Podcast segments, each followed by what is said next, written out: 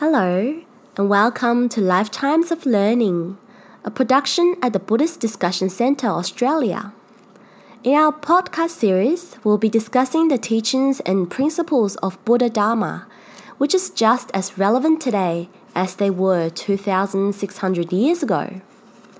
In this podcast, we will cover chapter 10 of the book titled Bringing Wisdom to Life, authored by Anita Carter and Frank Carter published by Tablo Publishing in 2018. Copyright held by Buddhist Discussion Center Upwey Limited. Whether you are on the meditation cushion or on your way to work, we invite you to bring your mind inside and listen to the teachings of the Buddha. Chapter 10 Refuge the Buddhist texts describe two vast lengths of time or time periods during which all beings have existed in samsara in one birth or another. One of these time periods is called a world cycle, and the second is called an incalculable period. An incalculable period is described as being a time period almost impossible to fathom. The Buddha did give a simile by which we could fathom a world cycle. The Buddha said, Suppose, O monks, that there was a huge rock of one solid mass with no cracks or crevices. That was one yojana, 7 to 14 miles long, one yojana wide and one yojana high and suppose that every 100 years a man was to come and rub this rock with a silk shawl. Then that huge rock would wear off before one world cycle. Of such world cycles, many have passed away, many hundreds, many thousands, many hundreds of thousands. This quote was given in some Sutta Nikaya 15.5. The Buddha's account of his own efforts and cultivation to become a Buddha stretched back through vast, immense time scales that included many thousands of world cycles and 20 incalculable periods. It is a remarkable and astonishing thing that events in the life of the being who was practicing to become Buddha Gautama a world cycle ago, or 10 or a 100 world cycles ago have brought about a result here and right now for us as you read this information. What that being did those eons ago has become part of our life today. In this sense, the Buddha was practicing for you and me. He was practicing to give you and I an opportunity an option, a chance, a possibility to see the Dharma for ourselves. He was building a path out of samsara for us to stumble across in our meandering from life to death with the wish that we would find it and use it to help ourselves or to save ourselves. The Bodhisattva worked on through time for that possibility for us. Each person can then decide for themselves if the Buddhist path has meaning for them. I have considered thoroughly for myself in many ways and concluded that his teaching is the perfect truth. Even though his teachings are complete, and there are beings in the world who have the complete realization of these teachings, I am still too clouded to see what is what. So I trust the Buddha. He is my teacher I have confidence in his vision and insight, and what he showed to the world, I have no doubt. The Buddha recommends and encourages students to work using their own diligence and intelligence, life force, and resources for enlightenment. So I do that. I do what the Buddha wants. This is my refuge in the Buddha. I understand I don't know how to get out of the suffering. If I did know, I would have done it a long time ago. I want happiness, and yet I make suffering. I can make suffering, I can make samsara. I can make future births. So many things I can do. But to cease craving, to become fully enlightened, I need the Buddha. I take refuge in Buddha Dharma and Sangha to become fully enlightened for myself and others, so that the sentient beings with whom I have some karmic connection can also find and realize the Buddha path. Buddhists don't worship Buddha or any other being. We have respect for Buddha. We respect the qualities of the Buddha and what he did in his life. We identify with the will of the prince Siddhartha, who dedicated his life to finding out about the truth of life. We identify with the journey he undertook, which resulted in him becoming awakened or enlightened. We are all on a journey in our lives, perhaps many journeys within one life. For Buddhists, having refuge in the Buddha is a statement that we want our personal journey in life to be that of becoming awakened. That we recognize our life is an opportunity to overcome suffering for ourselves completely and perhaps help others to do the same. Refuge in the Buddha is like the compass bearing we have set for ourselves in life. We choose to journey towards enlightenment because for us, we are using our life for something of great value and meaning. Without having Buddha refuge, the destination of our journey will end up being completely different. As we practice, we create so many good karmic causes for our future. Just like we have a choice in life to spend our money to buy anything we want, so too we can spend these good karmic causes or merit we have made to get whatever we want. It is our refuge in Buddha that sets the direction these good causes will take us. Taking refuge in Buddha, Dharma, and Sangha makes many karmic connections to Buddha Dharma so that we can meet it again and again in the future until we complete the Buddha's path. Without that refuge, our merit could take us to a destination such as a birth in a higher heaven with no knowledge of the Buddha path, or perhaps many human lives of great wealth and comfort. We can all appreciate such lives could be wonderful to experience, but there comes a day when that good karma has been used up. And as our merit bank account eventually runs dry, we will have nothing whatever to show for our past efforts. Instead, we decide to dedicate much of our merit to help us progress on the Buddhist path. If we examine the word refuge, we see it has many meanings. One meaning of refuge is something we trust in or rely on for our true safety and well being. Taking refuge in Buddha Dharma and Sangha is in stark contrast to taking refuge in other things we see or experience in our world. Can we rely on money for our happiness and well being? Can we rely on our marriage, our friends, our family, our jobs? These things are important, but how long does their protection really last for? From a Buddhist viewpoint, they only last as long as the karmic causes we have made for each of them. It is therefore different for each person. Even if we have many good karmic causes, all the good conditions we experience throughout our life are swept away by our death. What about our internal world? How reliable a refuge are our feelings, our bodies, our thoughts as the basis of our sustained security and well being? Each of these is rapidly changing. One minute we have pleasant feelings, the next unple- unpleasant feelings. One Buddhist teacher advised that feelings have an IQ of zero. We must examine thoroughly if our feelings can be relied upon. Our thoughts are similar. We can't say what thoughts we will be experiencing in two minutes from now. We worry about things that are often unimportant. We get annoyed about things that are often fleeting and, in the large scheme of things, inconsequential. Ideas and beliefs we trusted in when we were younger we reject as we get older? Can the shifting sand of our views and opinions be relied upon?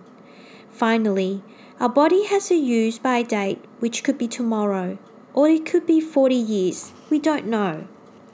Taking refuge in Buddha is taking refuge in the path to reality rather than the world. Taking refuge in the Dharma is taking refuge in right understanding about the world and seizing this opportunity to secure our own rescue and finally our own salvation. Taking refuge in the Sangha is taking refuge in those who know reality as it really is. Buddha refuge sets us in the right direction to Nibbana. It functions like a rudder on a boat. It sets the right direction.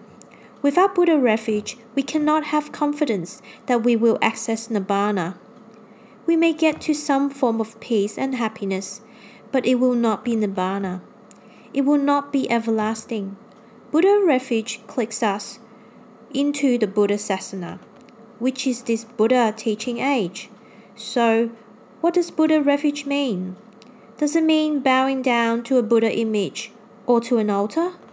No, it means protecting ourselves from doing harmful actions.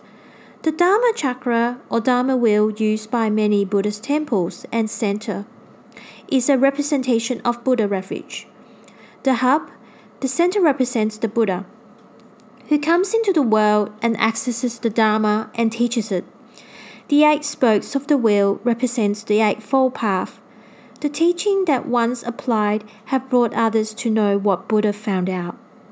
The rim of the wheel represents the beings in the world that practice the Dharma, and this is what keeps the Dharma in the world. The community of monks, nuns, and lay persons who practice, these are called the Sangha. The Dharma chakra also represents the fact that once the Dharma teachings are in the world, one person, by teaching another, sets off the process of awakening that is unstoppable. So, the first teaching given by the Buddha after his awakening is called the Dhamma Chakrapavatana Sutta. This is referred to as the first turning of the wheel of Dharma. It is the first time the Buddha taught the Dharma and another person un- understood it. So we take refuge in the triple gem or the three jewels the Buddha jewel, the Dharma jewel, and the Sangha jewel. The Buddha jewel is the fact that Buddha exists. It is referred to as a jewel because it is something precious, not easily found, rare. To be like the Buddha is what we have been looking for a state we can be completely happy and peaceful forever and never lose. The Dharma jewel is called a jewel because the teachings given by the Buddha are rare to find. They are only available during a Buddha sasana. This age begins when a Buddha sets the wheel of Dharma in motion by giving the first teaching that awakens another being. The Buddha Sasana is also impermanent. It lasts a specific time. This Buddha Sasana lasts 5,000 years. The Buddha predicted it to end in about 2,400 years from now. The Dharma or teachings are precious because they are the teachings that will wake us to develop compassion and insight wisdom that will eventually bring you to Nibbana. The Sangha jewel is called a jewel because it is precious and rare to find. A community of monks and nuns and lay persons who follow the Buddha's teaching can only exist during a Buddha sasana or Buddha teaching era. The beings who are following the teachings can seem to develop compassion and insight wisdom and are on their way to Nibbana and to becoming a Buddha. Finally, having Buddha refuge or going for a Buddha refuge or taking Buddha refuge means that we have come to see that this is the only wise thing to do. Test out the Buddha path so you can see directly for yourself. What does it mean to test out the Buddha path? To test out the Buddha path means that you take the position I will do no action with my body, speech, or mind that will cause harm to myself or others. and I will make the causes necessary to become awakened. There is no one keeping check on you. It is a resolution that you make to yourself. There is no one keeping score for you. Having Buddha refuge means that you train yourself to become harmless. Ahimsa in Pali, meaning not harming self or others. How do you know what is harmful?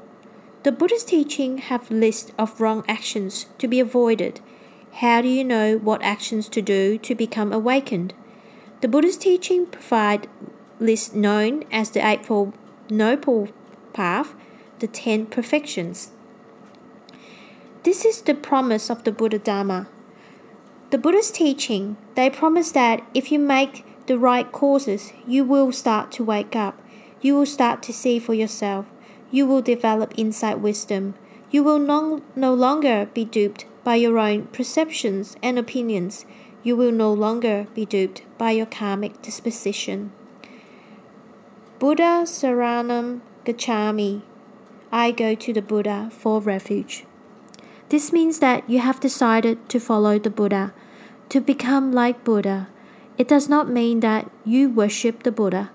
It means that you hold the Buddha in highest respect and you have decided to follow him, to be like him. You want to find out the truth about the nature of all things, just as he did, and you will not stop until you find this truth for yourself. Dhammam Saranam Gacchami. I go to the Dharma for refuge. You have decided to go for the truth, the Dharma. Your goal is now to reach Nibbana. You have heard that the Buddha's teaching can take you to Nibbana. You will follow the teachings until you experience Nibbana. You will maintain the right view. From the law of karma arises our reality, and because of this, you know that you can change to perfect the qualities that will bring you to Nibbana. Sangham Saranam Gacchami. I go to the Sangha for refuge. You recognize that the Sangha, the Buddha's community of monks and nuns, was established by the Buddha, has come from the Buddha himself. The Sangha are true holders of the Dharma in our world today and provide authentic Dharma to from their own direct experience. You can ask for guidance from the Sangha. You can request their help to come to the right view, right understanding. You can observe that the Sangha have committed themselves to learning and upholding the Dharma and have given up all kinds of worldly life. You will respect other persons who are following the Dharma. You will seek out and share your knowledge and help persons who are doing the same as you. You will put the Buddha's teaching into practice every day. You will live the teachings. Buddha refuge means protection, just as the word refuge itself means that which affords protection or shelter. Protection from what? Protection from our own ignorance and harmful actions. Buddha refuge stops us doing the wrong actions. Those actions that will result in harm to self or others, now or in the future. Having a refuge protects us because we are saying that we hold the truth above everything else, the law of karma and the way out of suffering, the practice to nibbana.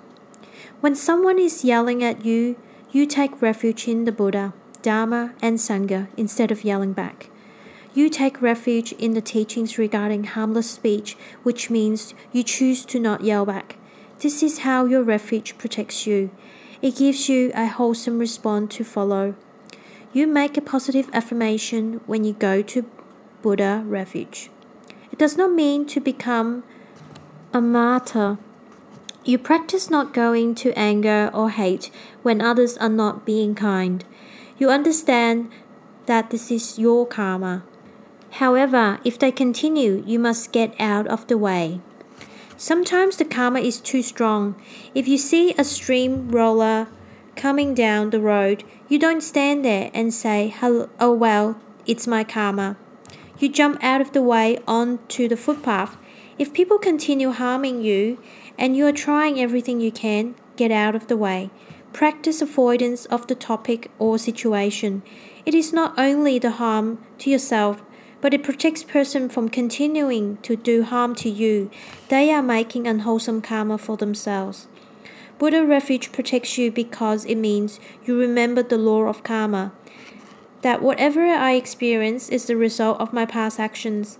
I am inheriting the causes I've made in the past. My karma is forcing me to see the situation unpleasant. If you can hold this thought in your mind instead of producing hate or jealousy or envy or anger, then you are not making more negative karma. You are sowing the seeds of wisdom in your karmic stream, so that when a similar situation occurs in the future, the seeds of wisdom that you sowed earlier will arise as well, and thus protect you from making negative karma actions by reacting back in a negative way. Buddha Dharma means truth or teaching, as taught by the Buddha. Buddha refuge or Buddha Dharma refuge can be literally translated into the teachings or truth that bring or provide protection or shelter. Buddha refuge means that we will stop defilements and increase wholesomeness in our mind. It is our mind action that produces the strongest karma. I am the owner of my karma heir to my karma, born of my karma, related to my karma, live with my karma. Whatever karma I shall do, whatever good or evil, it will be inherited. Offerings on a Buddhist altar. What is the relationship between refuge in Buddha, Dharma, and Sangha and making offerings on a Buddhist altar? Many people who don't think of themselves at all religious are attracted to Buddhism. Generally, their interest extends to all those things they can make sense of through analysis and reason. But there are many things in Buddhism that don't lend themselves to being considered merely as a matter of common sense, philosophy, or reason. Altars and offerings are a good example of this. What would we make of a Buddha's altar from the rationalist viewpoint? From this perspective, we may regard it as purely an object of faith, or perhaps as a religious symbol that has value to people who see the Buddha as a being they wish to worship.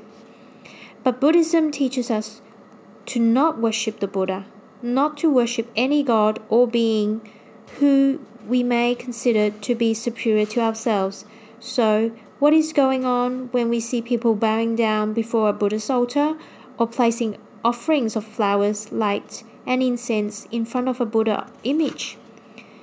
Buddha Dharma altars provide a student with an excellent opportunity to develop their generosity. For many centuries, Buddha Dharma practitioners have understood the virtue in offering flowers, water, and light to the Buddha, Dharma, and Sangha, family, and friends. Offering on altars represent the four great elements of earth, water, fire, and air. The earth element is represented by the offering of beautiful and abundant flowers, the water with bowls of clean, pure water, the fire by candles, and the air element is represented with the offering of incense. As time passes, the flowers wilt, the water evaporates, the candle die out, and the incense burns away, reminding the student of the impermanent nature of phenomena. It is important to make offerings with the right intention. A student must remind himself that the purpose of this offering is to wake up for the sake of self and others. This means recollecting the five precepts, taking refuge in Buddha, Dharma, and Sangha, and being in the present with our mind inside our body. These actions will increase the mind's purity and hence the power of the offering. The Buddha taught that due to causes and effect, there are 10 blessings arising from the offering of flowers. For example, these are 1. Long life, 2. Good health, 3. Strength, 4. Beauty, 5. Wisdom, 6 ease along the Buddha Dharma path. 7. Being born in beautiful environments. 8. Born with good skin, hair, and beautiful to look at. 9. Always having a sweet smelling body. 10. Pleasant relationships with friends. There is also the symbolic meaning of the Buddhist altar, which is to remind us of our own deepest potential to become awakened. The example of the Buddha's life prove that human beings can become enlightened, and the image of the Buddha reflects back to us what is possible for us in our own life. It is a touchstone to say, hey, don't forget what you're doing. Don't get too caught up in life's distraction, dead ends, and pastimes. We make an offering on our altar to say, This is where my heart is. This is the inner refuge I rely on. I wish to remember that always. After having practiced Buddhism for some time, there is an experiential confirmation that making offerings on a Buddhist altar actually helps. Somehow our mind is affected in a unique way by this simple act. We experience that it is beneficial it cleans and quietens our mind, and it can bring us to an awareness where we feel connected to something beyond our own being. It's called a wordless nature. It's not a mystery, or belief, or superstition. It's just experiential learning and understanding that is not and cannot be arrived at through someone else's words. How important is it to develop and improving our mind and making the right causes and conditions to wake ourselves up? We can reflect that in every active Buddhist temple, every shrine room, and meditation hall in the world, we can be fairly confident that at the center of the room, in the most prominent position, will be a Buddha image placed on an altar of some sort. In most cases, there will be fresh offerings placed on these altars every day, and in some cases, the act of offering will be an essential part of the day's formal practice for their Sangha community. This concludes chapter 10 of the book titled Bring Wisdom to Life. Thank you for listening to our Lifetimes of Learning podcast. To listen to other chapters of this book and our other recordings, please go to our website www.bdcu.org.au and click on Dharma Teachings. Or you can go to our online World Buddhist Radio station from our website by clicking on Buddhist Radio. May you be well and happy. May all beings be well and happy.